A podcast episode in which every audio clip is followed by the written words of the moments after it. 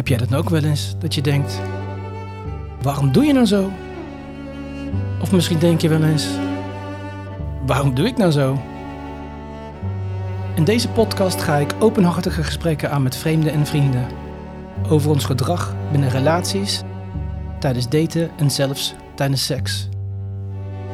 We praten over onderliggende thema's als masculiniteit, femininiteit, ego versus bewustzijn, oude trauma's en bijvoorbeeld opvoeding en cultuur. Als jij ook denkt dat mannen van Mars komen en vrouwen van Venus, dan is dit de podcast voor jou. Om door openlijk te spreken over taboes en gevoelige onderwerpen, hoop ik dat we elkaar en onszelf een beetje beter leren begrijpen. Wil jij ook een keer aan tafel of heb jij een heel goed idee? Stuur dan een berichtje naar info@waaromdoejenouzo.nl of ga naar het Instagram-account apenstaartje waarom doe je nou zo? Welkom iedereen bij een nieuwe aflevering van de podcast Waarom doe je nou zo? Ehm, zoals je ziet um, als je op YouTube kijkt. Um, ik ben alleen, ik heb geen gast vandaag. En dat komt omdat ik uh, de afgelopen twee weken uh, mijzelf heb voor moeten bereiden op een ayahuasca-ervaring. En dat betekende geen afspraken, dat betekende ook een speciaal dieet. En dat betekende nog, uh, nog meer. Maar daarom heb ik geen andere podcast op kunnen nemen. En um, ik had toch beloofd dat ik um, een speciale uitzending zou maken over mijn ayahuasca-ervaring, om alles te delen. En um, nou, vandaar dat ik dat dus uh, nu in mijn eentje doe. ik denk wel dat het een beetje een warrige podcast gaat worden, want zo'n ayahuasca-ervaring is niet makkelijk te reproduceren. Um, en er wordt ook continu gehamerd op een integratieperiode en een integratieproces, wat soms jaren kan duren. Dus um, ik ga nu het een en ander uitleggen wat ik heb meegemaakt en wat mijn um, ontdekkingen, inzichten en resoluties zijn. Maar dat zou heel goed over een half jaar nog veel meer kunnen zijn dan dat ik nu heb kunnen delen. Maar ik denk dat het wel heel leuk is en heel erg belangrijk is om duidelijk uit te leggen wat ayahuasca is en wat je kan verwachten. Want ik had dus eigenlijk niet echt een idee wat het was. En ik wist wel dat er heel veel mensen om mij heen een ayahuasca-ervaring hebben meegemaakt. Um, sommigen in Peru, sommigen in Colombia, sommigen in Nederland. En het was altijd wel een hele bijzondere ervaring, zeiden ze. Maar wat ik heb meegemaakt, dat kon ik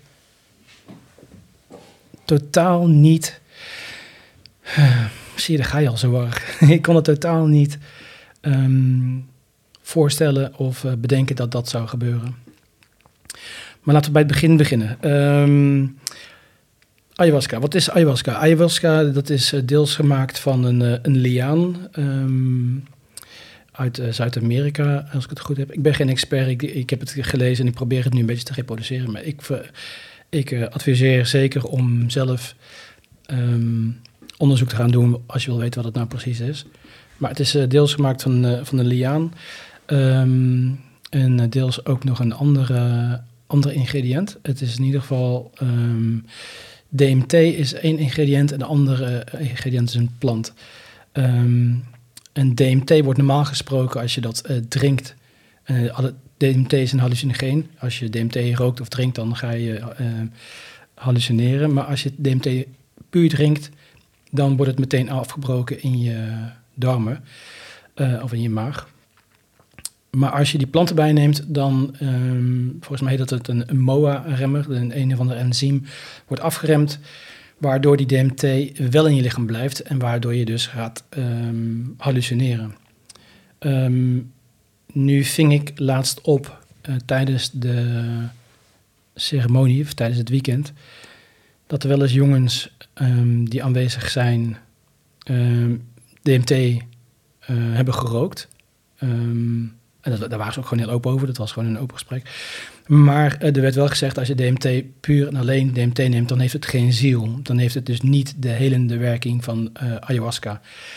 Um, ayahuasca wordt, ook genoemd mama ayahuasca. Uh, sommigen noemen het grootmoeder ayahuasca. Dat vond ik altijd wel een beetje een soort symbolische leuke naam, maar ja, mama ayahuasca. Ik had daar niet zo heel veel um, verwachting bij. Dat is echt volledig, volledig veranderd.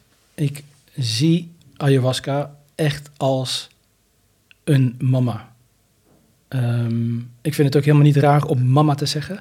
Terwijl ik dat woord in mijn leven um, nou nooit vrijwillig uit mijn mond heb uh, horen komen.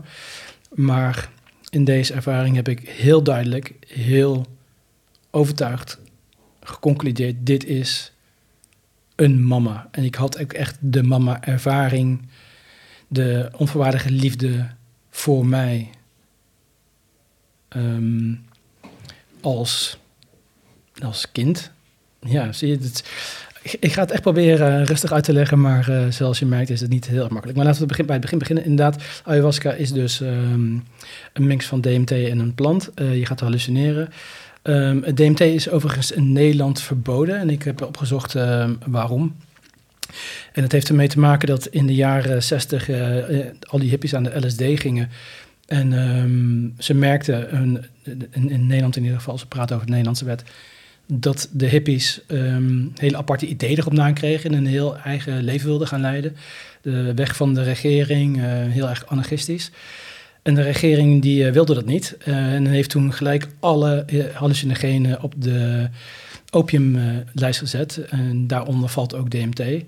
Um, nu is er een professor van de Universiteit van Utrecht die um, in een Vice-artikel omschreef dat er eigenlijk nooit onderzoek is gedaan naar DMT.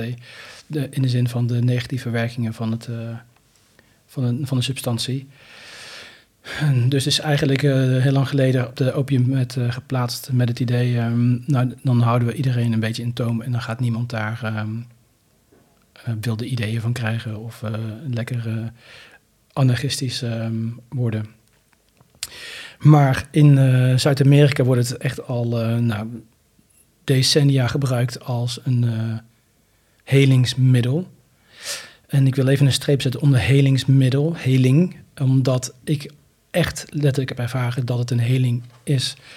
Um, wat ik heb meegekregen in het weekend.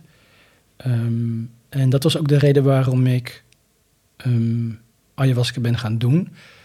Ik heb vroeger namelijk wel heel veel LSD en paddo's, padden, paddenstoelen gebruikt.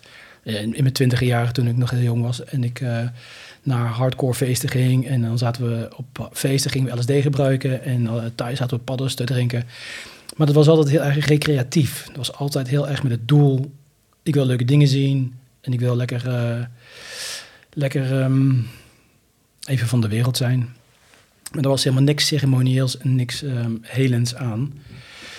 Maar omdat ik in die jaren van mijn jeugd zoveel van dat soort ervaring heb gehad, zo vaak uh, naar drugs gegrepen heb om uh, een leuk weekend te hebben, zei ik op een gegeven moment, um, ik denk uh, eind twintig, ik wil niks meer te maken hebben met hallucineren, ik wil niks meer te maken hebben met, met drugs of met, um, um, zeker niet met LSD of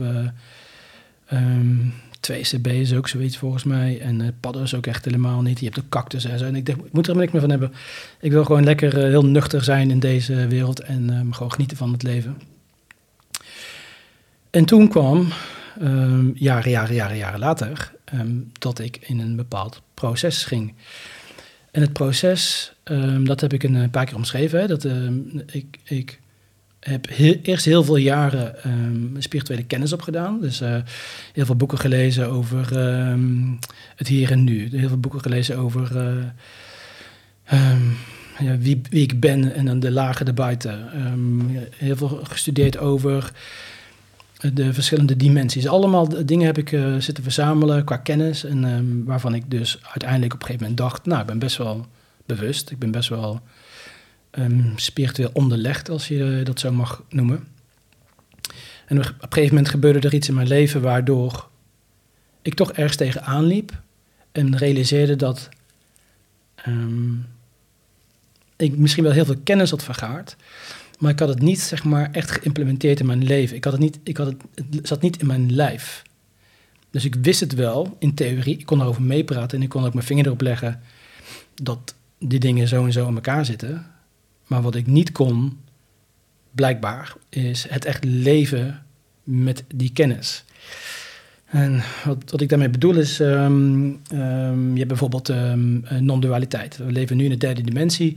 Uh, dualiteit, goed, kwaad, uh, warm, koud, links, rechts, rood, blauw. is allemaal dualiteit. In de derde dimensie waar we nu in zitten, derde dimensie, dimensies zijn gewoon perspectieven. hoe wij naar de wereld kunnen kijken. Wij kijken nu naar een duale wereld. Je ziet het ook op tv, continu op radio. Het is continu strijd tussen links en rechts, voor en tegen, noem maar op. Als wij bewuster worden en wij ascenderen naar een hogere frequentie, wat niks anders betekent dan, ik probeer het zo heel erg um, en plat uh, uit te leggen, zodat de mensen die er niet zo heel veel uh, mee hebben of niet zoveel over mee hebben gekregen, um, het makkelijk kunnen begrijpen. Het betekent dus in principe dat Um, als we bewuster worden en als wij dus meer gaan leven naar de kennis van spiritualiteit, dat we dan ook zullen zien dat dualiteit eigenlijk niet bestaat. Eigenlijk is alles energie. Eigenlijk is er geen links of rechts, voor en tegen, zwart of wit. Het is allemaal één. En je kunt niet um, het kwaad weg proberen te duwen um, en alleen maar het licht willen. Want uh, het kwaad, de donker, heb je nodig om voor het licht te bestaan. En wil je het licht, dan zul je ook de donker moeten omarmen. En dit is op zich wel heel erg uh, grappig, want dit ervaar ik ook in de ayahuasca-ervaring, uh, in de ceremonie. Um, dat je echt door het donkere heen moet. Je moet echt het kwaad, de pijn, de eenzaamheid, de, um, het verdriet volledig, volledig omarmen en doorleven om de liefde en de opluchting en de vrede en alles te ervaren. Je kunt niet daaromheen.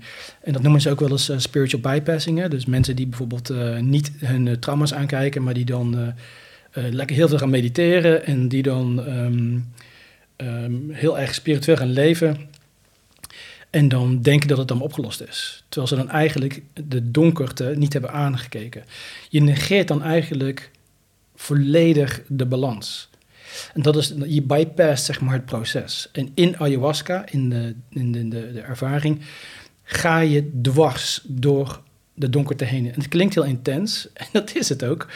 Um, en ik zal eh, later in detail uitleggen hoe, um, hoe dat bij mij ging en waarom dat inderdaad um, ten eerste eenmaal zo ging. Ik kon er niet omheen, ik kon niet bypassen. En waarom het uh, zo uh, intens was. Um, maar um, aangezien DMT in Nederland illegaal is, um, kan ik ook niet zeggen van, nou, weet je, je kan naar uh, dat centrum, of je kan daar, of je kan naar die school, of je kan bij die persoon terecht. Het is allemaal best wel in geheim. En het is ook heel moeilijk, en dat is dan misschien ook een heel erg belangrijk punt om even aan te stippen.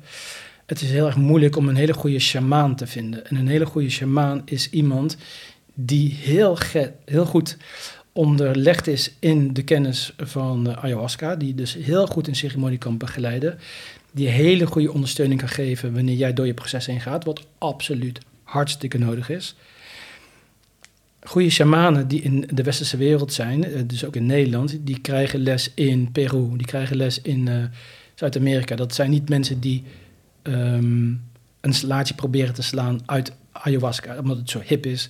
Dat ze dan uh, 10 of 15 mensen op een matrasje neerleggen en dan 500 euro per persoon vragen en uh, cashen en jou maar uit laten zoeken wat je aan het doen bent. Dit zijn mensen die met uiterste nauwkeurigheid en zorgvuldigheid je begeleiden in het hele proces. Um, via via um, ben ik bij een dergelijke shamaan terechtgekomen. Um, en ik heb mijzelf aangemeld. Op zich is dat niet heel erg moeilijk als je uiteindelijk uh, de, bij de persoon terechtkomt. Dan krijg je, ik kreeg een intakeformulier. Ehm, ik heb ook in, de, in, de, in mijn Instagram een, eh, de vraag gesteld: als je uh, vragen hebt, dan zal ik ze beantwoorden in de podcast. En dit, is één zo'n vraag. Um, hoe gaat het met als je angststoornissen hebt en als je um, aanleg hebt voor psychoses? In het aan, intakeformulier staat dus heel duidelijk de vraag: heb jij aanleg voor psychoses? Heb je daar ervaring mee? Um, heb je, wat zijn de dingen die voor jou relevant zijn? Um, en ik heb ook gevraagd um, aan een van de supportpersonen: uh, kun je ayahuasca doen als je heel veel angststoornissen, hebt? En kun je ayahuasca doen als je aanleg hebt voor psychose? Toen werd mij gelijk duidelijk gemaakt dat er een heel groot verschil is tussen angststoornissen en psychose, of aanleg voor psychose. En dat wanneer we praten over angststoornissen, over angst, dat je dan eigenlijk juist op het juiste adres bent. Maar ik zou niks van mij aannemen. Als je uiteindelijk bij een shamaan belandt, bespreek dat uitvoerig voordat je ook maar iets doet. Die kan het helemaal uitleggen. Um, ik kan alleen mijn ervaring uitleggen. En mijn ervaring was dat ik wel heel erg bang was. Um, ik durf het ook echt gewoon eerlijk toe te geven. Um, omdat ik in mijn jeugd wel eens wat bad trips heb meegemaakt met LSD en met paddo's. Um, wilde ik dat absoluut niet nog een keer meemaken. Maar werd duidelijk gemaakt dat de hele ayahuasca-ervaring um, veel, totaal eigenlijk niet lijkt op een LSD-trip of op een paddo-trip. Het is totaal iets anders. Um, een bad trip komt gewoon niet voor. Je moet wel echt door hele zware shit heen. Maar een bad trip, zoals ik heb meegemaakt met LSD, dat ik acht uur lang um, achtervolgd werd en in een hoek uh, zat, het, uh, het, bang was dat, het, uh, dat iedereen mij wilde komen pakken.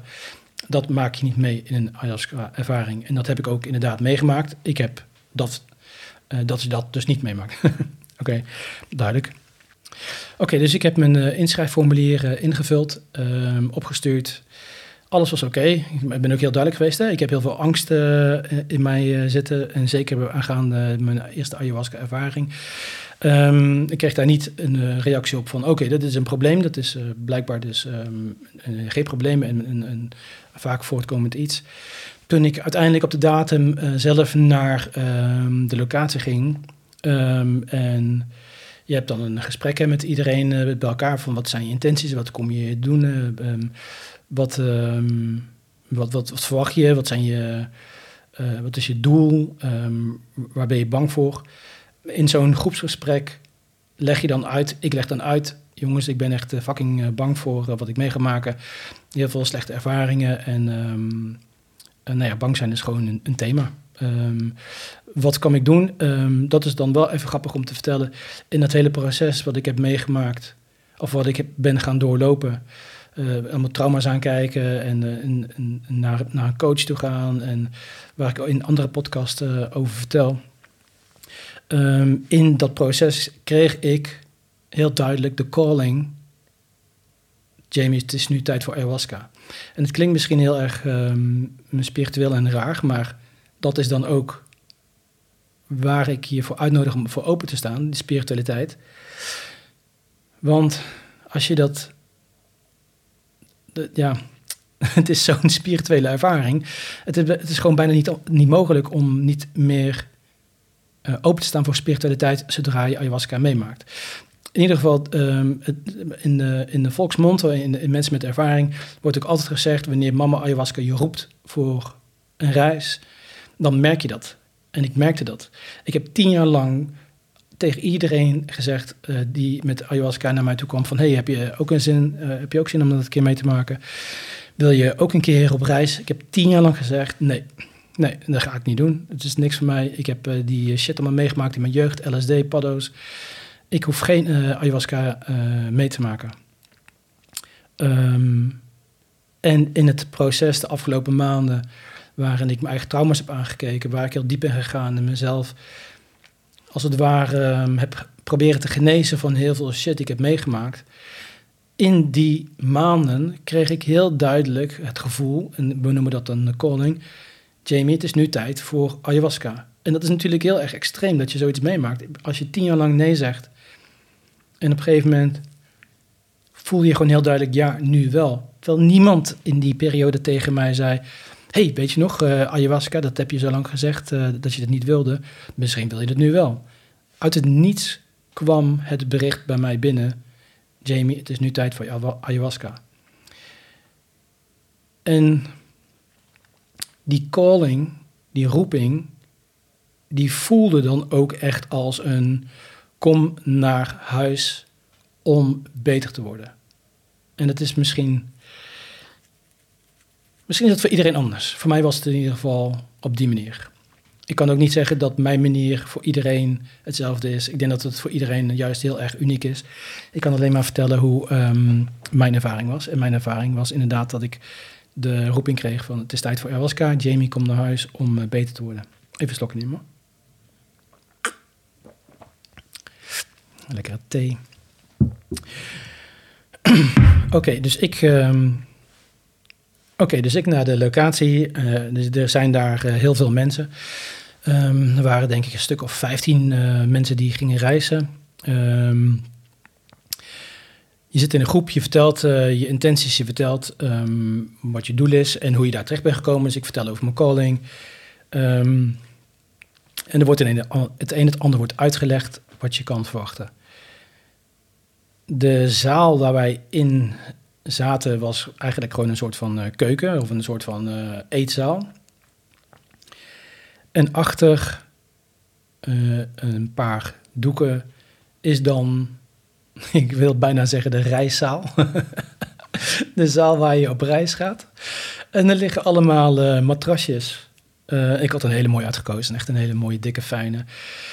Um, waar ik uh, ook wist dat ik lekker op zou kunnen slapen. Want je kan ook naar de eerste reis, uh, uit, ook naar de tweede reis, blijven slapen in de zaal. En je kan ook naar een andere slaapplek, maar ik wist, ik wil gewoon blijven in die, in die zaal.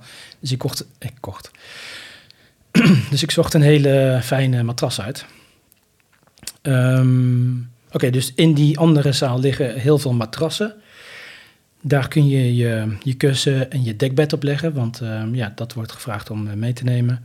Ook uh, een extra set kleding, schone ondergoed natuurlijk, je, je spulletjes om je te wassen en tanden poetsen en alles. Er wordt ook gevraagd of je iets mee wilt nemen wat een kracht item is voor je. Dus dat kan zijn een foto, dat kan zijn een, ja, iets wat gewoon veel betekent voor je. Ik had een foto meegenomen van mijn vriendin. En ik had een uh, Valentijnskaart meegenomen die zij uh, voor mij geschreven had. Omdat ik voelde me daarbij heel erg veilig en thuis. Dus dat uh, leek mij heel goed. Ik legde dat ook aan de, aan de hoofd van het matras. Dat als ik op de matras lag en ik keek over de matras heen, dat ik dan die, die dingen kon zien. Als ik het moeilijk zou hebben of wat dan ook, dan had ik in ieder geval een veilig... een, een teken van veiligheid dicht bij mij. Um, even kijken, wat is er nog meer in die zaal? Heel die zaal is helemaal aangekleed met uh, spirituele dingetjes. Uh, lichtjes, uh, kaarsjes. Er is een, een soort altaartje waar je het een en ander op kan leggen. Dus een hele grote ronde plaat met stenen, um, edelstenen. Daar, ik had een plek uitgekozen waar een standbeeld stond van Moeder Maria, Heilige Maria ik dacht van als, het, uh, als ik van iemand um, bescherming kan krijgen, dan, uh, dan neem ik het. Dus um, dit is mijn plek. Oké, dan um, ga je terug naar uh, de. Dan ga je terug naar de eetzaal. En dan ga je je klaarmaken. Ik moet echt even nadenken. Wat gingen we ook weer doen? Je, je gaat je klaarmaken voor, uh, voor de reis. Dus je hebt sowieso je comfortabele kleding aan. Geen uh, spijkerbroeken, niks met knopen en zo. Of met riemen. Maar gewoon een, eh, een joggingbroek. En een t-shirt. mij werd geadviseerd door een kennis om te gaan reizen in het wit. Um, een wit t-shirt, witte trui. Ik heb geen witte broek. Maar ik heb wel een wit t-shirt aangetrokken. En een extra wit t-shirt meegenomen. Um, Oké, er wordt uitgelegd dat je, dat je twee keer op een avond ayahuasca krijgt. Dus je krijgt twee keer thee. Uh, de eerste keer krijg je eerst een gedeelte. Volgens mij kreeg je eerst DMT. En dan kreeg je nadat je met z'n allen in een cirkel hebt gezeten en je intenties hebt verteld. En mijn intenties waren, wat waren de intenties van de eerste nacht? De intenties van de eerste nacht. Uh, jeetje, dat weet ik niet eens meer. Want de tweede nacht die, die was zo heftig dat die mij het meest is bijgebleven. Nou ja, maakt niet uit. Het gaat er in ieder geval om dat je intentie zet. En mijn intentie van de tweede nacht was... Uh, ik wil geen angst meer voelen. En ik wil um, true love ervaren.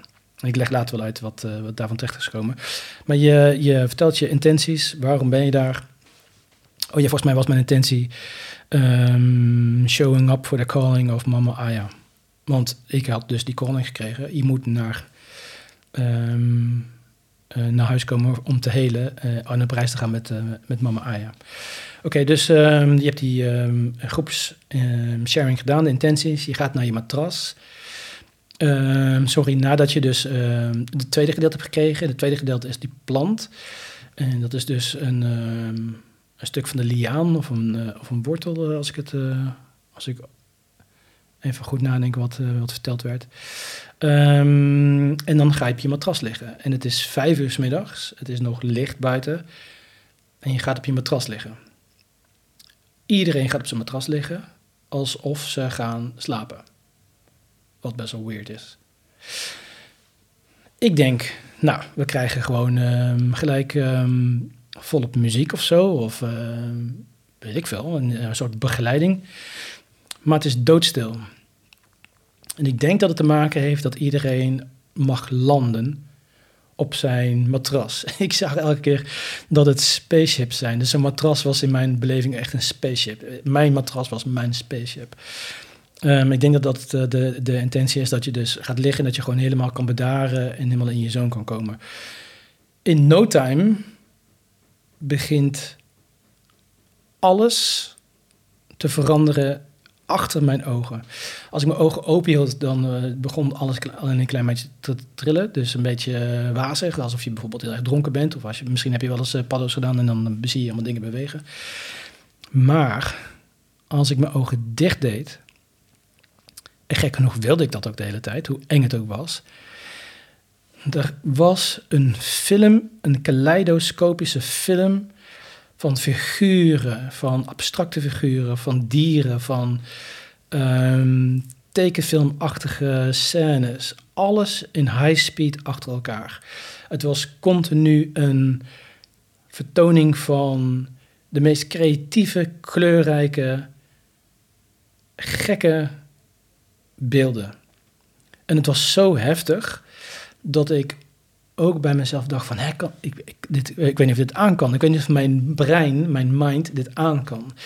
En daarin ligt ook, um, weet ik nu, de, de, de crux van het hele verhaal.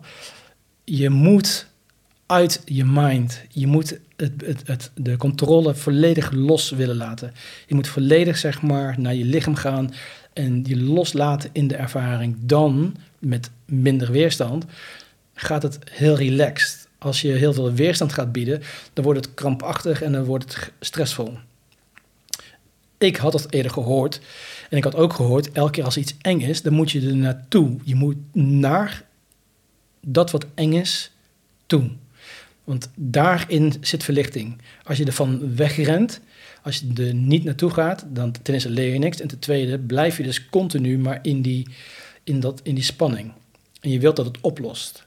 Dus ik had besloten, als ik iets meemaak of als ik iets zie wat ik heel erg eng vind, ik ga, nou, ik ga er gewoon naartoe. Um, um, de eerste ronde, dus je krijgt de eerste keer thee en daarna krijg je de tweede keer thee. Uh, en de volgende dag is het precies hetzelfde. In de eerste ronde mocht ik gelukkig heel veel mooie dingen ervaren. Dus ik zag heel veel mooie beelden. Ik zag heel veel, um, echt een tentoonstelling van kaleidoscopische um, creatieve beelden. En gelukkig, of gelukkig, opmerkelijk is dat je mind kan nog steeds wel nadenken en analyseren wat je ziet. Dus ik had bijvoorbeeld dat ik, uh, sorry, naar die beelden keek. En dat ik dan echt kon denken van, um, als alles in mijn hoofd afspeelt, dan ben ik degene die die beelden creëert. Maar als ik die beelden creëer, hoe creatief ben ik dan dat ik deze beelden kan creëren? Dat soort, ik zeg niet dat het zo is, dat ik dus die beelden echt zelf heb gecreëerd. Maar dat soort ehm, gesprekken kun je met jezelf voeren terwijl je het ervaart. Het is niet zo dat je echt helemaal verloren bent en aan de goden overgeleverd. Ehm, ik kon heel duidelijk nog de matras voelen.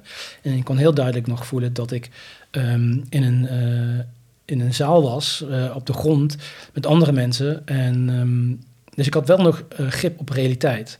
Maar wat ik zag was een, een tirade van uh, energetische beelden die ik in een miljoen jaar niet zou kunnen bedenken. Um, het is ook heel moeilijk uit te leggen uh, wat je nou precies ziet. Want ik zie het wel heel duidelijk voor me. Um, maar ten eerste is het voor iedereen heel anders wat, wat je ziet. Um, en het gaat ook zo snel dat ik mijn vinger niet op zo'n beeldje kan leggen van oké, ik hou dit beeldje even vast, ik ga het nu omschrijven. Er waren wel een paar beeldjes die, eh, die, uh, die ik wel ga uh, kunnen omschrijven, en daar kom ik zo op. maar die waren dan ook echt super intens en eng. Oké, um, de eerste ronde was eigenlijk dus liefde en mooi. En ook als ik mijn ogen opendeed en dan zag ik um, een zangeres en een gitarist, zag ik muziek spelen. We hadden gelukkig live artiesten um, in de zaal die acht uur lang muziek hebben zitten spelen. Tussendoor ook al wat muziekjes van, uh, van, uh, van de CD. Maar ik keek dus naar de zangeres en naar de uh, gitarist. En ze leken als engelen. Um, ze klonken als engelen, ze zagen eruit als engelen. Dus die hele eerste ronde was niks anders dan alles om me heen zien als, de, als het mooiste van de wereld. Heel veel lachen, heel veel liefde voelen, heel veel genieten van de mensen die muziek maken. Je deed je ogen weer dicht, ik deed mijn ogen weer dicht. En ik was weer in een bioscoop uh, naar een mooie beeld aan het kijken. Even een slokje. Maar ja, dat was dus uh, ronde 1. En toen kwam ronde 2. Um, ehm, je mind gaat op een gegeven moment zeggen, um, bij veel mensen, um, nee, ik hoef niet meer. En dat komt omdat je mind grip wilt houden uh, over jou. Je, mind wil controle houden. Dat is hoe je in de, de wereld overleeft. De, de grip op de, het leven, controle over wat je aan het doen bent. Dus je mind wil dat jij overleeft. En is heel bang dat als hij overgeeft, dat dat dan niet gebeurt.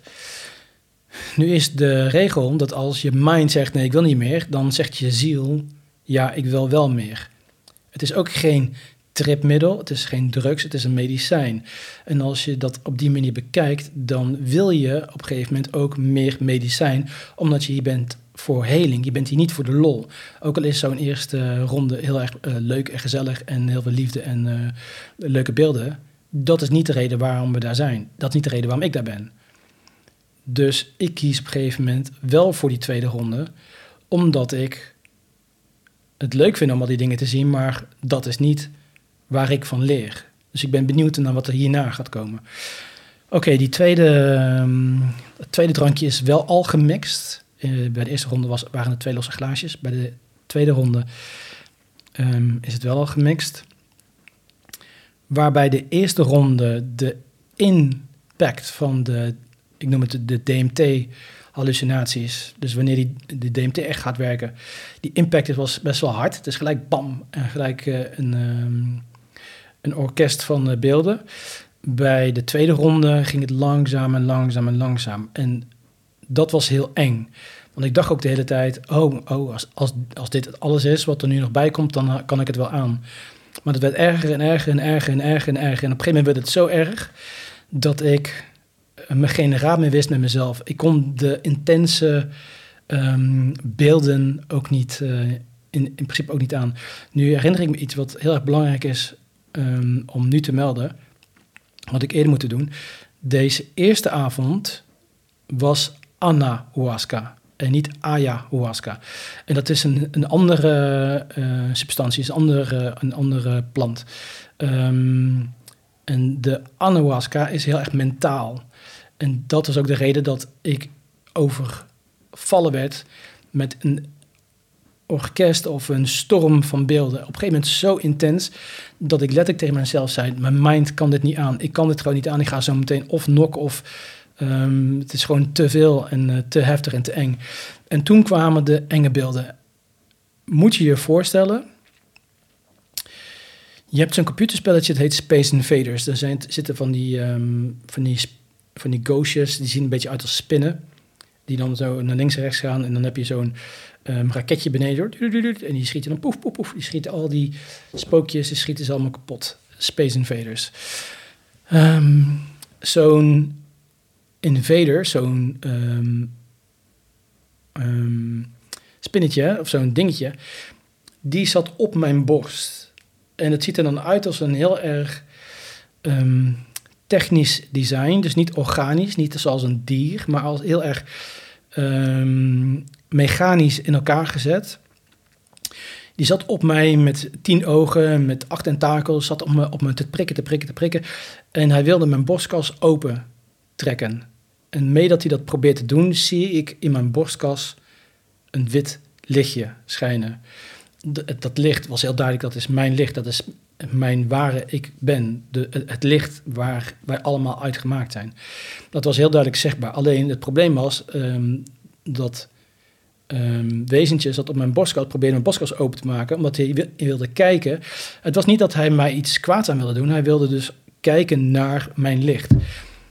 Hij kreeg die borstkas niet open en ging dus met zijn hoofd boven mijn hoofd hangen en mij recht in mijn ogen aankijken.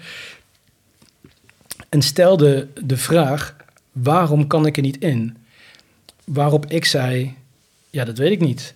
Waarop hij vervolgens met zijn lange tentakels in mijn hart ging lopen prikken. En, en hij zei: Ik ga je nu opereren.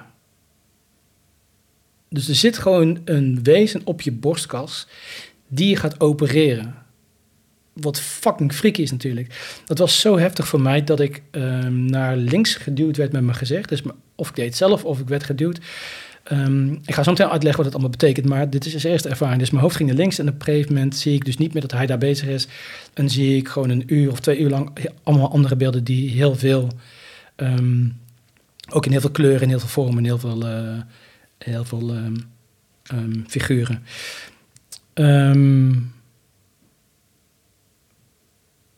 op het moment dat hij klaar is met die operatie, word ik wakker en is de tweede ronde qua gevoel voorbij. We gaan nog wel een, uurtje of zo door, of een uurtje of twee door met muziek maken. En, maar mijn, de, piek van de intensiteit is weg. Dus ik ben ergens heel intens doorheen gegaan. In, in, in angst van wat er allemaal gebeurt. Dus nou, niet, niet echt in angst, maar meer in ehm, dat ik de intensiteit niet aankon. Wat wel echt eng voelt. Dat als je dat als angst wil zien, dan, dan is dat ook prima. Maar ik vond het zo eng dat het zo intens was dat ik echt doorheen moest werken. En eh, op het moment dat hij klaar is met opereren, uh, zoveel uren later, word ik wakker en die piek is voorbij. Later leerde ik dat, of realiseerde ik me, want je gaat natuurlijk nadenken over wat heb ik nou eigenlijk gezien. Ik realiseerde me dat de alien die op mijn buik zit, um, tot een andere ras van um, dat noemen ze dan de Galactic Federation. Ehm, tot een andere ras van het heelal hoort, een andere planeet. Ehm, een paar beelden die ik er even bij wil noemen, die ik ook gezien heb. Ik probeer het echt zo duidelijk mogelijk te doen en niet te ratelen of niet uh, te wachten zijn, maar het is, het is niet iets uh, makkelijks om uit te leggen. Um, naast de spinachtige alien zag ik linksboven ook, en ik noemde dat later, de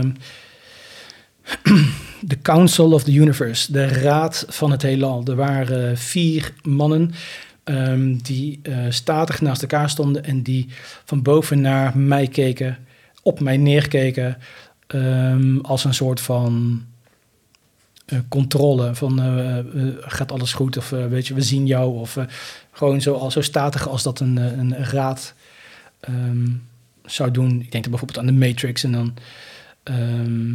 ik geloof in de, in de derde aflevering heb je ook zo'n council. En er zijn allemaal van die mensen die dus heel erg statig zitten te kijken. Zo, eh, zo'n ervaring was dat. En tussendoor zag ik ook verschillende planeten. En ik zag allemaal um, beweging tussen de planeten. Dus ik zag... Je, kon niet heel duidelijk zien van dit is een spaceship en dat gaat van rechts naar links. Maar ik zag wel dat er beweging was. Er was wel leven wat continu tussen de planeten aan het um, bewegen was. Ehm, ik zag ook een aantal planeten van heel dichtbij. En dan vloog ik zo langs de zijkant om heen. Een hele blauwe planeet, een hele, uh, maar echt felblauw. Um, die um, zat aan de rechterkant. Ik probeer het beeld te schetsen, wat ik nu uh, wat ik gezien heb. nou, ik laat het daarbij. Ik, zag, ik was in ieder geval volledig in het heelal. Dat was mijn belevingswereld. En daarin werd ook um, werd ik benaderd door die uh, um, spin alien die dan op mijn borstkast ging zitten en mij later ging opereren. Oké. Ervaring 1 um, achter de rug. Ik hoorde later wel dat geopereerd worden door aliens een vaak voorkomende ervaring is in ayahuasca. Uh, of de ayahuasca is al ayahuasca, maar in, in, in, in de planten, in de ayahuasca reizen plantmedicijnen zijn ook andere dingen, maar in de ayahuasca reizen. Um, maar dat het niet vaak voorkomt dat iemand bij de eerste keer al gelijk geopereerd wordt. Vaak is dat na een aantal ervaringen, na een aantal reizen, dat, uh, dat uh, ze komen opereren. En uh, wat ze komen doen, um, wat ze doen als operatie is kapot, of heel maken wat kapot is. En het, het klinkt allemaal heel eng. En ik weet nog dat ik in het begin zei van het is een heling. Um, en dit is ook echt hoe ik het ervaren heb. Ik werd geheeld. Er werd aan mij gewerkt om mij beter te maken. Het is niet zeg maar een plezierig leuke uitje van... oh, leuk, het ziet er leuk uit, een, een alien in mijn buik. Er werd daadwerkelijk tijd en energie en belang um, gestoken in het helen van mijn hart. Um, ik herinner me nou dat nadat hij klaar was en ik wakker werd van die, uh, van, uh, van die operatie, um, ik voor me zag dat mijn borstkas, met name mijn, mijn, ribben, um, een bruine laag hadden. En met name om mijn hart heen. is net zo'n zo'n bruine eeltvlek om mijn hart heen en ook uh, uitstrijkend over mijn ribben, ribbenkast. Um, over mijn ribben.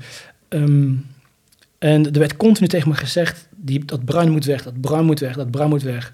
Zorg dat het weggaat. En naarmate ik dat vaker hoor, van dat bruin moet weg, dat bruin moet weg, werd ik misselijker en misselijker en misselijker, totdat ik helemaal over ging geven. En echt tot, vanuit mijn tenen kwam, uh, kwam het, uh, dat noemen ze dan purge. Uh, kwam, kwam het overgeven, het was allemaal bruine, bruine drap.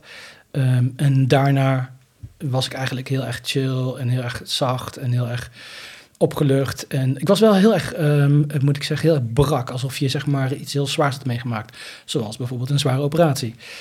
Um, en dat gevoel heeft me eigenlijk de hele um, dag. Je stopt om drie uur s'nachts ongeveer. En je stopt om drie uur s'nachts ongeveer. En dan ga je met z'n allen eten. Dus je krijgt eten om drie uur s'nachts. Daarna ga je naar bed, ga je slapen. Word je wakker, krijg je weer uh, eten, ontbijt, half tien. En dan heb je tijd voor jezelf. Totdat het weer tijd is voor de volgende reis. En in heel die periode voelde ik me heel erg um, trillerig en onzeker en een beetje shaky. En ik heb wel eens vaker een, een operatie gehad. Een, een neus, neusoperatie, omdat het te, te, dicht zat, hebben ze opengemaakt. Uh, narcose gehad en het dag daarna moest ik heel veel huilen. En uh, was ik ook heel erg shaky. In de tijd dat we voor onszelf hadden, dus na het ontbijt, ben ik in de zaal gaan zitten. Um, en tegen de, tegen de muur aan. De zon die kwam binnen en ik was aan het genieten van, uh, van de zon. En toen was een van de begeleiders, die was erbij. Die zat zichzelf uh, op te frissen of die zat ook lekker te zonnen. En die zei tegen mij op een gegeven moment: Jamie, weet dat je niet alles alleen hoeft te doen. En dat kwam bij mij zo hard binnen, omdat ik de ervaring heb dat ik heel mijn leven alles alleen heb moeten doen. Ik heb altijd in mijn eentje moeten overleven. Ik heb altijd in mijn eentje moeten, uh, me staande moeten houden. Um, allemaal problemen zelf op moeten lossen. Uitreiken naar een ander resulteerde vaak in, ach joh, stel je niet aan, of uh, nou, noem maar op. Maar ik had niet de ervaring dat ik uit kon reiken naar mensen en dat ik dingen kon delen die zo zwaar waren. Dat kwam zo hard binnen bij mij dat ik um, uh, tranen kreeg uh, terwijl ik daar zat. Ehm, ik was een beetje zachtjes aan het, eh, aan het huilen. En ehm, de begeleider die kwam bij mij zitten en legde mijn ehm, hoofd op haar schoot. En streelde mijn haren. Nou, ik denk dat ik een, eh, een half uur heb huilen, zitten huilen als een kind. En ah, ik zei ook, um, zoveel eenzaamheid komt eruit en zoveel, zoveel vermoeidheid van alleen zijn, van het alleen doen, van het idee hebben dat je alles alleen moet doen. Dus ik was alleen maar aan het huilen, aan het huilen, aan het huilen, aan het huilen, aan het huilen. Toen kreeg ik van haar een, uh, een rozenkwarts, een, uh, een steen, uh, de steen die voor liefde staat. Um, en na de periode dat ik uh, moest huilen, nadat ik klaar was, ben ik weer gaan zitten. En toen viel het kwartje pas bij me. Wat nou die eerste hele ervaring was. Eerst werd ik geopereerd aan mijn hart. Weet je nog dat die alien zei tegen mij: Ik kan niet in je hart, ik kan er niet in, ik kan er niet in kijken. Waarom is dat? Dus het is blijkbaar niet normaal dat je hart zo op slot zit, dat hij zo beschermd was. Ah, de intentie die ik had in het begin van uh, deze reis was: ik wil kunnen ontvangen. Ik heb heel veel moeite om als iemand tegen mij zegt van... hey, ik hou van jou, of ik, uh, ik vind het heel leuk wat je doet... of ik vind het je heel erg goed, of bla, bla, bla, complimenten. Ik vind het heel erg moeilijk om die dingen te ontvangen. Dat landt bij mij niet. Ik doe, maak het heel, heel snel, maak dan een grapje of, uh, of ik zeg dankjewel, uh, maar, maar niet zeg maar dat ik het echt voel. En dat wilde ik meemaken, daar wilde ik van af. Dus ik zie die alien op mijn buik zitten, in, in, nadat ik dus, na dat huilen en daarover nadenk, ik zie die alien op mijn buik zitten.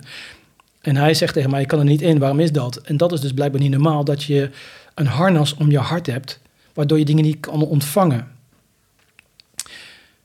En op het moment dat ik dus aan het kotsen was en al die eelt van mijn hart aan het verwijderen was, dat was dus zeg maar ook die zelfgemaakte beschermlaag om mensen mij maar niet te laten raken. En als je dan ziet dat, als ik dan zie dat ik in de ochtend daarna breek in een huilen uitbarst, dan is het cirkeltje rond. En ik, ook omdat ik altijd zei van zoveel eenzaamheid en zoveel dit, zoveel dat. Ja, logisch als je jezelf heel je leven op uh, slot hebt gegooid. En als je zo'n uh, beschermlaag om je hart hebt gebouwd. En, en, dat mensen en zelfs aliens niet in je kunnen kijken. En dat je maar gewoon uh, helemaal als een soort. Um, met een, met zo'n ijzeren harnas door het leven gaat. Oké, dus um, ik was in ieder geval achter dat ik daar niet zat voor mijn lol. Dat ik, dat, dat ik daar echt zat voor heling en dat het ook echt werkt. En dat het heel anders is dan ik me voor had gesteld hoe het zou zijn. Dus ik was eigenlijk ook voorbereid op die tweede ronde. Hoewel ik wel de hele tijd bang was. En ik weet niet waar die bangheid nu vandaan kwam. Want er, was geen aanleiding. Misschien omdat ik de eerste ronde zo intens heb ervaren. Dat ik dacht van, jezus man, nog een keer. Ik weet nog dat ik dat inderdaad ook zei tegen mezelf in de, in de, na de tweede glas in de eerste avond tijdens de reis van, oh jezus man, moet ik dit morgen nog een keer doen? Ik kan het echt niet aan, dit is echt fucking veel te heftig. Misschien uh, kan ik wel gewoon stiekem naar huis gaan en de, de, de dans ontspringen. ik vond het echt, echt, echt, echt intens. Maar na dat huilen en na die realisatie wat er eigenlijk dus echt gedaan werd, um, wist ik ook dat ik sowieso voor die tweede avond natuurlijk ging. En dat ik daar kwam om te helen en dat het geen grapje zou zijn en geen, uh, geen, um, geen makkelijke reis. Oké, tussen de middag nog even uh, mijn, mijn vriendin gebeld, omdat ik echt wel haar support nodig had. Had eigenlijk geadviseerd om niet op je telefoon te zitten, maar ik had zo'n heftige ervaring. Ik, ik moest dat uh, wel delen en ik moest dat ook wel uh, even wat teruggespraak hebben. Um, nou, uiteindelijk, zij was het natuurlijk heel lief. En, als, als, als je vriendin tegen je dingen zegt, zoals um, jij kunt hele zware dingen aan, dan. Um, en je hebt net zeg maar moeten leren om dingen te kunnen ontvangen. En je bent helemaal opengebroken. Je hebt gewoon bijna geen harnas meer. Dan komen die woorden echt wel knetterhard binnen. Dus um, ik ging ook vol goede moed ging ik uh, de tweede ronde in. Nou, weer een eh, sharing. Er werd heel duidelijk gezegd, oké, dit is een andere dag. Het is een totale andere ervaring. Het heeft niks meer te maken met gisteren. Vergelijk het niet, denk niet aan gisteren. Ga de blanco in, alsof het 100 jaar geleden is dat je die andere ervaring hebt meegemaakt. Dit is zeg maar een hele andere ehm, reis. Ayahuasca is ook meer een, ehm, een middel wat werkt op je gevoel, dus minder je mind. Um, werd verteld. Ik wist niet wat ik daarvan moest verwachten. Oké, maar dat is dan um, uh, wat je meekrijgt. Um, hetzelfde principe, je gaat in een cirkel zitten. Je doet je intenties. Mijn intenties waren, ik wil geen angst meer ervaren. Want dat had ik dus de hele tijd die uh, middag. En ik had natuurlijk ook heel veel jaren voordat ik naar ayahuasca ging. Uh, de, de angst. Ik wilde, en ook va vaker met dingen zoals... Um, een nieuwe avonturen aangaan, weet je, podcast starten, weet ik veel. Gewoon dingen die, uh, die um, gewoon angst om te falen, angst om uh, alleen achter te blijven, angst om iemand te verliezen, dat, dat soort uh, dingen. Ik wilde er vanaf. Ik wilde gewoon geen angst meer ervaren. Um, en ik wilde true love ervaren. En ik dacht dat ik heel slim was, want ik dacht, als ik dat nou zeg, dan krijg ik een lichtere ervaring dan gisteren. Want als mijn intenties worden gehonoreerd, dan ervaar ik zo meteen um, acht à negen uur lang true love. Uh, ik dacht dat ik dat heel tactisch had uh, ingezet. Oké, uh, eerste glas, of eerste ronde, first class noemen we dat dan, um, wordt ook weer gemixt waar je bij staat. Je gaat weer liggen, en in no time schiet, um, zitten er allemaal weer beelden door je hoofd heen. Direct ervaarde ik al dat de beelden misschien 20% waren van de eerste dag. Op dat moment realiseerde ik me ook dat die eerste dag idioot heftig was. Die beelden die ik op die reis heb meegemaakt waren echt insane. Want dit is wat ik eigenlijk dacht dat het zou zijn, zoals in deze tweede reis. Het was wel heel erg visueel en het was wel heel erg mooi, maar het was niet zo gekmakend, uh, bizar veel dat je mind het niet tegen kan, niet aan kan. Aan de andere kant, waar ik in de eerste reis niet zoveel emotie voelde, ging in deze reis mijn emotie helemaal op hol. Angst kreeg ik gelijk als les voor me kiezen. Oh Jamie, jij wil van je angst af. Hier heb je gewoon een dosis angst waar jij gewoon helemaal met shocken van wordt. Ik had serieus urenlang alleen maar angst. Angst, angst, angst, angst, angst. Ik zat een beetje te rillen als een, eh, als een rietje. De begeleider die kwam naar me toe en legde op een gegeven moment haar hand op mijn rug. Ik stond op en um, ik dacht van, oh, ze wil mij uh, rapé uh, aanbieden. Rapé is een middel wat je door je neus, wat in je neus ingeblazen wordt. Waar ik ook heel veel angst op had, wilde ik ook niet, want ik was daar ook weer bang voor. Maar ik dacht van, ik wil weg van deze angst. Ik wil die angst niet meer meemaken waar ik nu in zit. Dus kom maar op met die gekke rapé. ik wil niet oneerbiedig zijn, want ik heb heel veel respect voor de plant medicine. Ik, ik, dat was mijn gevoelsbeleving al op het moment. Het is sowieso niet gekke rapé. Maar kom maar op met die rapé. Oké, dus ik ga in een kleermaker zitten, zitten voor de begeleider. Met de intentie om rapé te ontvangen van haar. Um, en voordat ik rapé uh, ga ontvangen, ga ik in een meditatieve houding zitten. Dus mijn armen open in eerbied. Um, je moet je trouwens voorstellen dat iedereen in, die in dat hele weekend volledig zijn nederigheid aan het ontmoeten is. Um, bidden, uh, armen open, in ontvangst nemen, buigen. Het is de normale standaard van hoe je gedraagt. Dat gaat automatisch. Dat is niet wat mensen daarvoor kiezen. Je wordt gewoon heel nederig omdat de immensiteit van uh, de immensheid van uh, ayahuasca zo, uh, zo groot is. En je wordt daar gewoon heel erg nederig van. Oké, ik ga met mijn arm open zitten en ik ga voor haar zitten. Ik doe mijn hoofd omlaag. En ik zei al tegen haar, ik ben gewoon heel erg bang de hele tijd. Zij zegt tegen mij, dat is angst uit je jeugd. Dat is angst van vroeger. Dat is niet meer van nu. Laat het gewoon gaan. Omarm het. Ben ermee en laat het los. En dat hele uh, ben met je emotie, ben met de, de donkerte. Omarm uh, het, de donkerte en omarm de pijn. Dat, dat had ik dus geleerd in, in, mijn hele proces van de afgelopen maanden. Ehm, dat is wat, wat ik gedaan heb. Ik heb gezeten hier met uh, jaloezie en alleen maar naar mijn jaloezie zitten kijken en alleen maar die jaloezie laten voelen. Ik heb gezeten met mijn inner child dat ik uh, op tweejarige leeftijd verlaten werd door mijn moeder. En ik heb daar gewoon gezeten met die pijn van de verlating. Dus zitten met emotie deed ik ook in deze reis toen ik zo lang angst had. Ik zat, juist met die, met, die, met die angst om het te laten zijn, om het maar op te laten lossen. Um, maar dat gebeurde niet. Totdat ik daar zat met mijn armen open en ik weer in huilen uitbarstte. Maar een type huilen.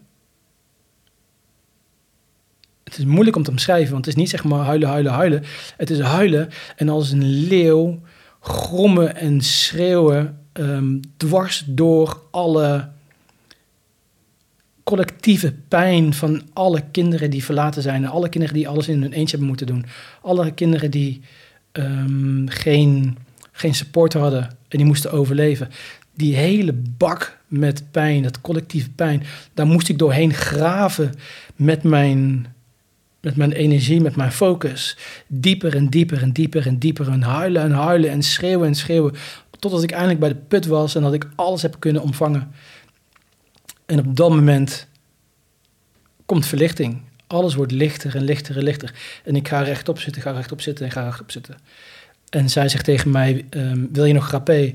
Ik zeg, rapé is toch om door dingen heen te gaan. Want rapé is dus als je ehm, ehm, zeg maar door een proces heen gaat, zoals wat ik nu net omschrijf. Dus de, je, gaat, hebt angst en je gaat door de pijn, door de pijn, door de pijn. Maar je blijft vastzitten, je komt er niet doorheen. Dan is rapé um, heel erg goed om daaruit te kunnen gaan of dwars, er dwars doorheen te kunnen gaan. Maar ik zei van ja, volgens mij heb ik nu net uh, samen met jou een beest van een pijn aangekeken en, en, um, en ben ik er dwars doorheen gegaan. En toen zei ze ja, dat klopt, je hebt het niet nodig. Zij ging weg um, en vanaf dat moment tot de tweede glas heb ik alleen maar kunnen genieten weer van de muziek van de mensen om me heen. Mensen waren vrolijk, sommige mensen waren muziek aan het spelen. Er lagen instrumenten in het midden van de uh, zaal, van die shakers en, en, trommels. En dan kon je dan lekker op spelen, mee met de, de zangeres en de, en de gitarist. Ik zat gewoon weer in de zevende hemel. Ik voelde me zo, zo fijn en zo, uh, zo relaxed. En op, op dat moment ga je ook nadenken over... wat is nou eigenlijk de ervaring? En de ervaring komt steeds meer op in je systeem, in je gevoel, in je hart, in mijn gevoel, in mijn hart, dat dat waar ik heel naar aan het kijken was, mama Aya was, mama ayahuasca. Ook al zijn het telkens continu andere beelden en andere ervaringen, het is de oneindige veelzijdigheid aan gezichten en vormen van mama Aya. Dat ze jou het juiste geeft wat je nodig hebt. Dat ze jou het juiste moment benadert. Dat ze jou op het juiste moment door pijn heen laat gaan. En, en laat, laat weten dat ze altijd bij is. En dat je niet alleen bent en dat je het aan kunt. Want je krijgt niks voorgeschoten wat je niet aan kunt. Maar daarna komt altijd de verlossing en de liefde. En dat begon te leven in mijn systeem dat ik inderdaad in de aanwezigheid was van een mama van een mama Aya. En ik weet nog dat ik ehm, in de reis ook um, vragen stelde van... Ehm, waar is mama Aya? En, en, wie is mama Aya? En dat, dat werd dan gedistilleerd naar wie is mama? En dan zit je met de vraag wie is mama, wie is mama? En dan zie je beelden voor je, maar je ziet geen mama op, op, uh, op, opdagen. Je ziet geen gezicht van de mama. Maar je ziet wel andere dingen. En dan de, de volgende vraag die, die ik kreeg was... Um, um, where's my humility? Where's my humility? Ik had het gevoel dat ik zeg maar heel groots aan het zijn was. Maar um, het, het, uh, het, klinkt alsof, het klonk ook alsof ik zelf die dingen zei. Maar ik geloof dat die vragen dus een soort van reflectie waren van Jamie. Waar is je um, nederigheid? Waar is, waar is je humility? Maar die ervaring, die vragen die stel je aan jezelf, dat is dan die reflectie. Dus where's my humility, where's my humility? En toen kreeg ik uh, te zien dat elke keer als ik in mijn hoofd ging zitten en probeerde ehm, kaas te maken van wat ik aan het zien was. En probeerde grip te houden, omdat bijvoorbeeld zag ik een, iets in het heelal en dacht van ja, daar wil ik naartoe. Dat wil ik ontdekken. Dat dan alles wegging. Maar als ik me overgaf, volledig in mijn gevoel ging zitten, volledig in mijn lijf ging zitten, dan werd alles tien keer heftiger. En het was duidelijk de les dat ik met mijn mind helemaal niks ben en totaal geen controle kan hebben over dit alles. En dat alleen maar door te surrenderen, door je volledig over te geven aan Mama Aya en nederig te zijn, dat je gewoon krijgt wat je nodig hebt en dat alles mooi is, begon alles te leven. Dus dat waren de, de gedachten en de ervaringen die, nog, die ik daarna had naar dat, uh, na dat hele proces. Um, en op een gegeven moment werd het eh, minder en minder en minder. En dan is het tijd voor de, de tweede ronde. Ehm, en eigenlijk had ik mezelf um, op dat moment wijsgemaakt, ik ga geen tweede ronde meenemen. Want ik heb fucking vijf uur lang in angst gezeten. En dwars door een mega collectie van pijn, van de hele jongere, de hele wereld van jonge mensen, je kinderen die, eh, die, die eh, verdriet hebben, ben ik doorheen uh, geworsteld. Ik vind het wel prima voor vandaag. Ik ga gewoon geen die tweede ronde ga ik niet meer nemen. Ik ga gewoon lekker chillen op mijn bedje en ik, in alles wat ik nu nog wel zie, alles wat ik nog wel, het contact wat ik nog wel heb met mama Aya, dat neem ik, dat neem ik graag mee. En daarbij is het wel voor mij wel prima. Um, de shamaan die kwam ook naar me toe en die zei van wil je nog? En ik zei van nee. En dat was ook echt waar toen ik uh, um, aan uh, mama Aya vroeg van, uh, moet ik nog meer? Toen deze ook met de hand deze zo van, um, onbelangrijk, um, het, het hoeft niet. het werk wat, wat nodig was, dat hebben we gedaan. Alleen, ik werd overvallen door een enorm verdriet dat ik mama Aya aan het verliezen was. Zij was niet meer het contact verdween. Dus, want alles wordt minder en minder en minder. Je wordt nuchterder en nuchterder. En ze verdween. En ik wist dat dit de laatste avond was. En ik wist ook dat ik afscheid moest gaan nemen van al die mooie mensen om me heen.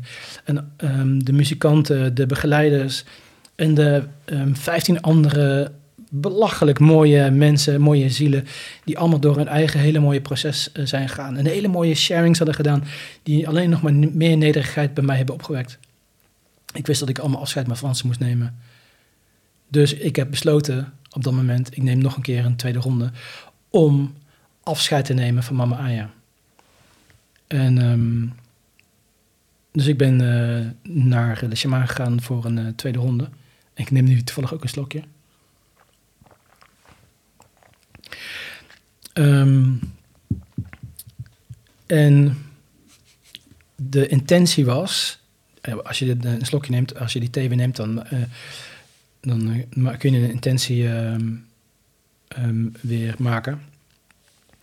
En ik zei, ik wil afscheid nemen van mama Aya en ik wil true love nog steeds ervaren. Want dat had ik nog niet meegemaakt in die eerste, in die eerste ronde van deze avond.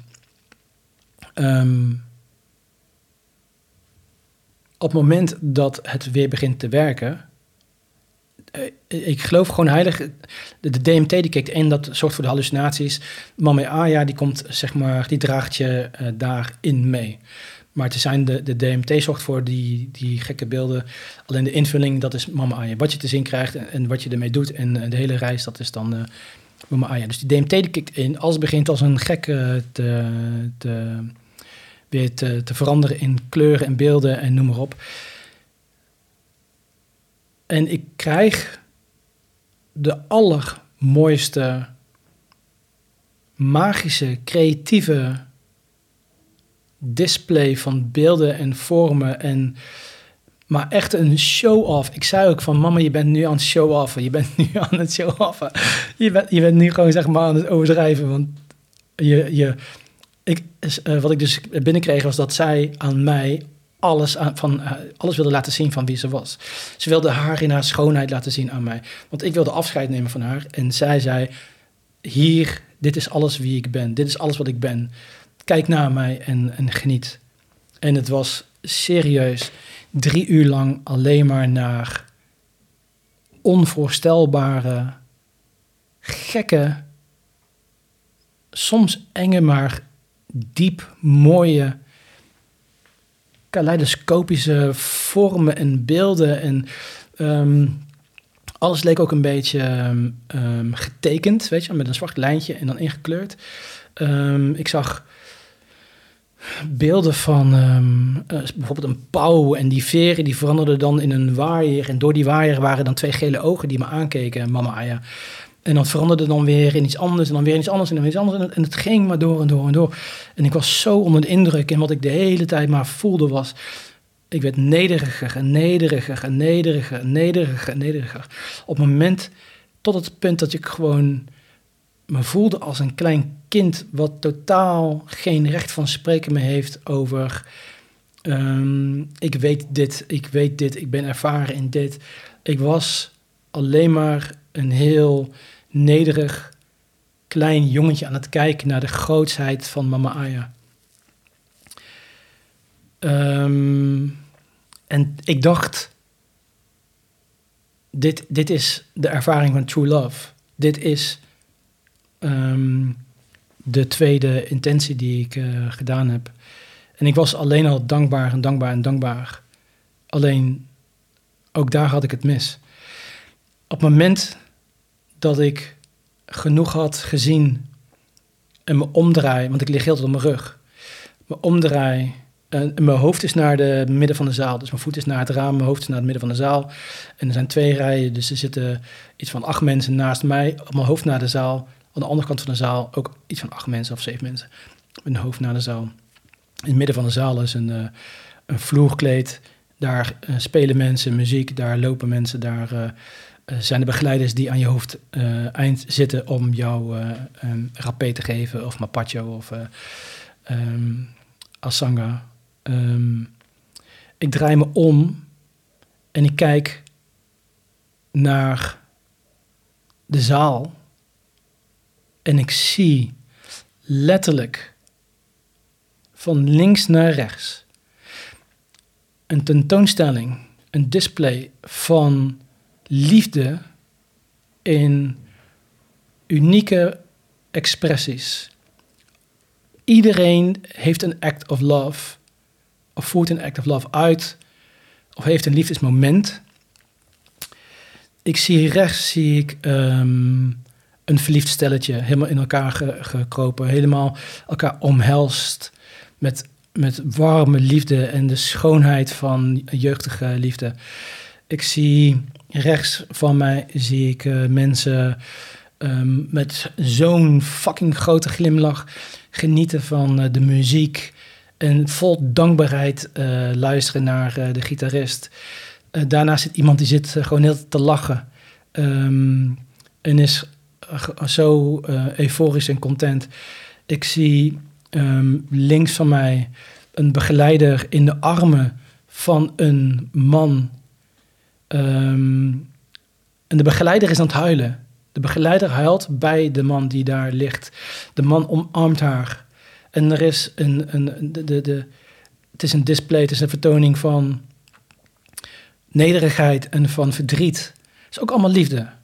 Um, in het midden van de zaal zit een, zit een uh, jonge man en die zit um, op zijn knieën met zijn handen open naar de uh, muzikanten toe, die vijf meter verder uh, aan de andere kant van de zaal zitten. Hij heeft zijn ogen dicht en hij haalt tranen, tranen, tranen.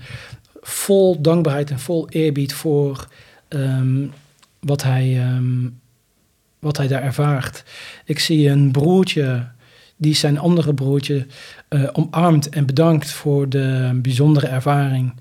Ik zie um, naast mij beste vrienden in elkaars arm liggen. Um, het, ik, kan, ik kan eens meer opnoemen. Het, de, de hele zaal was bezig met het uiten van ware liefde in alle vormen die je kunt bedenken. Um, zo kwam het in ieder geval bij mij bidden, dat was mijn ervaring. Dus ook die intentie werd mij gewoon aangereikt door mama Aya. Dit is ware liefde. Ware liefde is niet alleen maar hoe kan ik ware liefde krijgen, weet je, het hebben, het ontvangen, het, uh, wat kom ik halen, zeg ik altijd. Wat kom iets halen of kom iets geven? Dit was continu, zeg maar, dankbaarheid, uh, overgave, um, vertrouwen, um, verdriet, compassie, empathie. Noem al die woorden maar op die, uh, die je kunt bedenken. Het was allemaal daar. Dat is, heb ik geleerd in dat moment, true love. Wanneer je bereid bent, wanneer je kunt um, overgeven, wanneer je empathie kunt tonen, wanneer je elkaar kunt omhelzen en kunt huilen bij elkaar, wanneer je uh, daadwerkelijk je liefde kunt tonen. Als je al die dingen kunt doen, dan ervaar je ware liefde. En ik heb toen alleen maar met tranen in mijn ogen urenlang zitten kijken met zo'n big smile op mijn gezicht. Vol dankbaarheid. Vol dankbaarheid voor wat ik heb mee mogen maken in die, um, in die tweede reis. En ik, ik, denk dan nog steeds terug, ook toen, maar ook nu. Ten eerste is het echt, echt, echt, echt geen geintje. Het is echt wel, echt wel um, hard werk. Je moet echt wel door shit heen. Het is echt wel de pijn aankijken. En, um, en um, ja, je, je, je, moet echt wel overgeven. Ik had ook een, een post gedeeld op Instagram, volgens mij um, een paar dagen geleden, waarin ik zei: De enige weg naar verlichting, de enige weg naar echte liefde, is dwars door pijn en verdriet heen.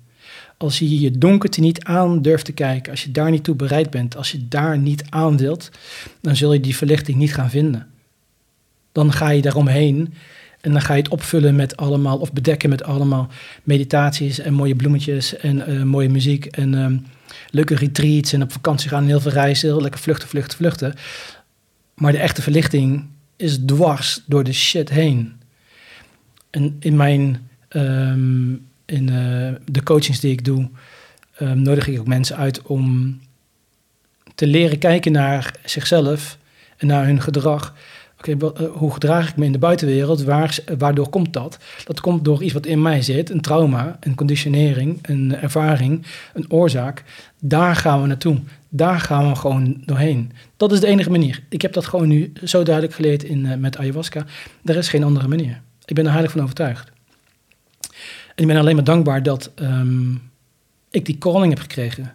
En ik denk dat heel veel mensen die die calling krijgen ook bereid zijn om door hun shit heen te gaan. Want je krijgt geen calling van mama Aya alleen maar om uh, een leuke reis mee te maken. Of om alleen maar even te trippen of wat dan ook. Want dat is het niet. Je krijgt die calling omdat je ergens doorheen moet. En omdat jij bereid bent en klaar voor bent om dat te doen. Um, ja, ik kreeg trouwens gisteren nog een vraag binnen die ik uh, zou beantwoorden. En het was dezelfde vraag als die ik zelf ook uh, gesteld had in, uh, in, in mijn reis.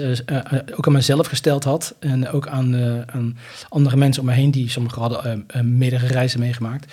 Um, en de vraag was: um, kun je het makkelijker aan, of kun je er makkelijk doorheen, of kun je het makkelijker verwerken en plaatsen als je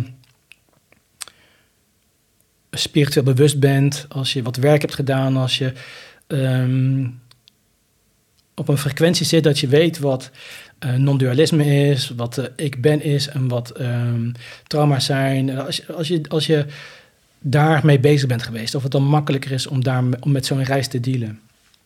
Ik kan eigenlijk alleen maar zeggen ja. Maar of het resultaat dan um, beter is, dat zou ik niet durven zeggen. Ik kan ook niet zo, sowieso kan ik niks zeggen over andere mensen en andere reizen. En effectiviteit bij andere mensen. Dat is gewoon mama Aya om te bepalen. Ik weet alleen maar van mezelf. Maar mijn impressie is dat mama Aya je alles zal geven wat je nodig hebt. En ook al maak je niks mee. Ook al zit je daar en heb je gewoon uh, negen uur lang niks meegekregen. Heb je um, je afgevraagd van uh, ben ik hier aan doen en ik zie niks. Zelfs dan heeft mama Aya aan je zitten werken? Heeft ze donkere energie opgeruimd? Heeft ze dingen geheeld bij je? Heeft ze een bepaald zelfvertrouwen geïnstalleerd in je? He, uh, ben je geupgrade? Noem het maar op hoe je het wilt noemen. Of uh, wat het allemaal kan zijn. Ik, weet, ik geloof 100% dat als jij een AJA-reis meemaakt, dat je daar beter uitkomt als een beter mens. 100%. Of het nou zelf in de gaten hebt of niet. Wat wel is, um, en dat is dan wat ik ervaar, is omdat ik heel veel jaren spirituele kennis heb opgedaan, omdat ik heel veel processen heb doorlopen in de afgelopen maanden en dan heel veel shit heb aangekeken, wist ik wat mij te doen stond wanneer die shit gebeurde um, in de reizen. Dus wanneer ik gewoon do door zware shit heen moest, wist ik van dit is nodig. Ik moet door die shit heen, omdat aan de andere kant verlichting is. Ik krijg het voor me kiezen, want ik ben nu met trauma's aan het aankijken. Ik krijg nu dit te zien, omdat dat mijn donkerte is waar ik niet naartoe durf te gaan. En heel veel dingen, realiseer ik mij nu, uh, zijn heel moeilijk als niet onmogelijk om zelf doorheen te gaan zonder een eierreis. Dus ik, um, zeg maar, die, die, die, die um, um, ik noem het dan een doorbraak, maar op het moment dat ik brak uh, in de ochtend in de zon um, en alle eenzaamheid um, eruit haalde, dat zijn dingen waar je je eentje of met een coach niet zo makkelijk naartoe kan. En misschien zelfs helemaal niet. Maar met Aya, boem, je zit er gewoon in en er is geen, geen ontsnappen meer aan. En misschien helpt het inderdaad wel dat als je wat meer ontwikkeld bent in spiritualiteit en al die kennis hebt opgedaan en je weet wat je te wachten staat en hoe zo'n proces werkt, dat je dan ook daar beter mee kan werken. Dat, geloof, ik geloof dat dat een voordeel is. Voor mij is dat een voordeel geweest. Um, maar aan de andere kant van de zaal lag bijvoorbeeld een, uh, een man die gewoon van de landbouw afkwam en die niet hier heel veel tijd in heeft uh, uh, gestoken in spirituele ontwikkeling en kennis. Maar geloof mij dat die man, deze ongelooflijk mooie ziel, als een heel ander mens uit zijn reis kwam. Heel, heel anders. Verlicht, verlicht in de zin van een lichtere blik, een, meer zin in het leven, veel meer zelfvertrouwen, veel meer richting waar hij uit wil. Dus um, heb je het nodig om een eigen reis te maken? Heb je het nodig om daar uh, als een beter mens uit te komen? Geloof ik niet. Gaat het je helpen omdat je zelf dan meer kan deelnemen aan het proces en ermee kan werken? Ja, dat geloof ik wel. Ik denk dat ik daar ook heel veel uh, voordeel heb gehad. Maar ik denk ook dat je je calling krijgt om het op jouw manier te doorlopen. Het is niet zo dat jij een calling krijgt en dat je denkt van hé, hey, ik voel, ik heb het gevoel dat ik ayahuasca moet gaan doen. Maar dat je dan denkt, Oh nee, dat kan ik pas over tien jaar als ik even twintig boeken heb gelezen en een aantal studies heb gedaan. Nee, dan moet je gewoon gaan. Ik ben in ieder geval heel blij dat ik uh, gegaan ben. Um, de, nu komt nog het, uh, het proces van uh, integratie.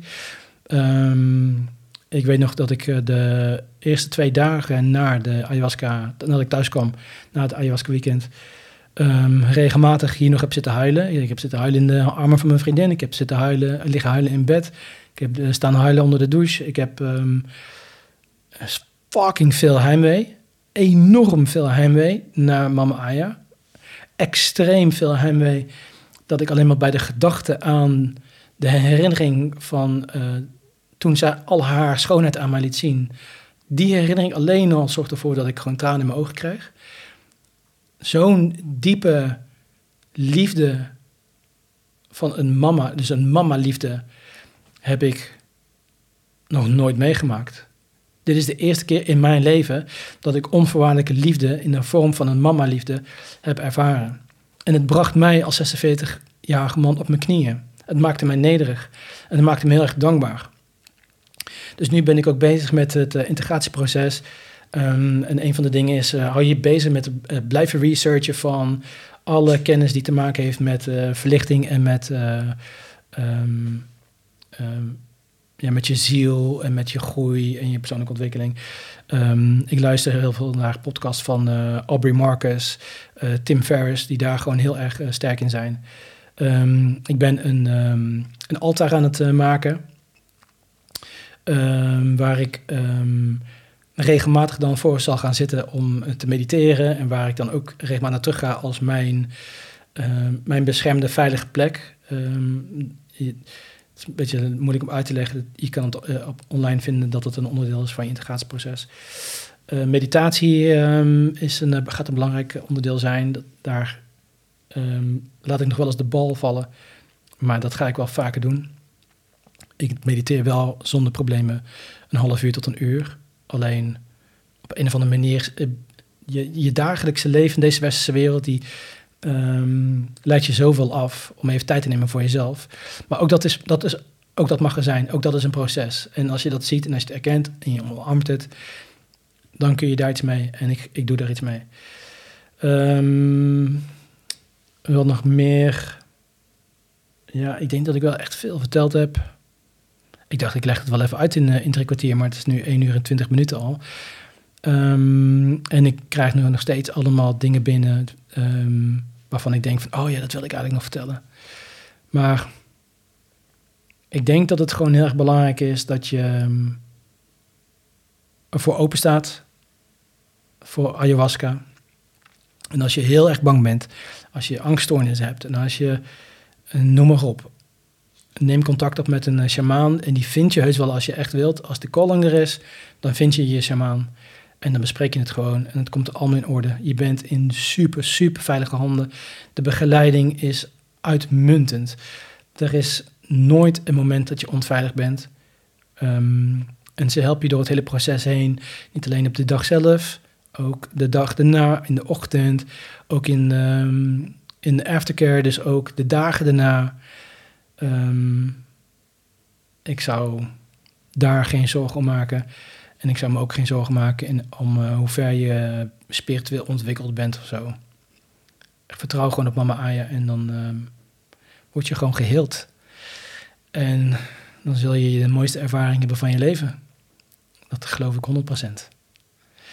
Nou, ik, uh, ik rond hem af. Um, mijn lieve hondje Charlie staat naast mij, die wil aandacht. En ik denk dat ik genoeg woorden heb gedeeld over mijn ervaring. Als je vragen hebt over ayahuasca, dus als je vragen hebt over de ervaring, over um, wat je moet doen of wat dan ook, dingen die ik zou kunnen beantwoorden, stel ze gewoon.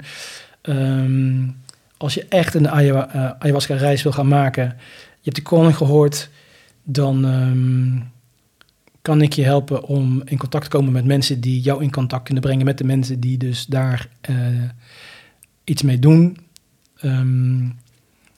En wat ik ook heel graag wil, eigenlijk bij elke podcast, is laat even weten wat je ervan vond. Laat, wees, laat, weten wat je vindt van de podcast, wat je van de aflevering vindt. Wat zou je graag willen horen? Zou je graag willen zien? Wat kan ik um, um, doen? Wat kan ik meenemen? Ik ben heel erg benieuwd hoe je deze podcast ervaart. En uh, ik ben ook zeker heel erg benieuwd hoe je deze ayahuasca-podcast uh, ervaart. Um, dus laat die berichtjes gewoon uh, lekker komen. Stuur me DM's op Instagram, stuur me e-mails. Info at waarom doe je nou zo'n.nl. Um, Facebook als je me daar kent, whatever, vind je weg. En um, ik zal al je vragen beantwoorden. Voor nu, dankjewel voor het luisteren. mensen die die niet mee hebben gekeken, maar op Spotify of Apple Podcast of Google Podcast aan het luisteren zijn. Dankjewel voor het luisteren. En tot de volgende keer. Oh ja, volgende week is dus de podcast met niemand anders dan Tijn Tauber. Ben ik heel erg blij om. We gaan praten over um, alle andere zaken dan um, de Tijn Tauber van Instagram en van, uh, van tv. We gaan praten over Tijn Tauber, de persoon. En over uh, ook dingen die met mij te maken hebben. Gewoon een, uh, een man-tot-man -man gesprek. Daar heb ik heel veel zin in. Dus volgende week met Tijn Tauber. Dankjewel jongens. Fijne avond en wat rustig.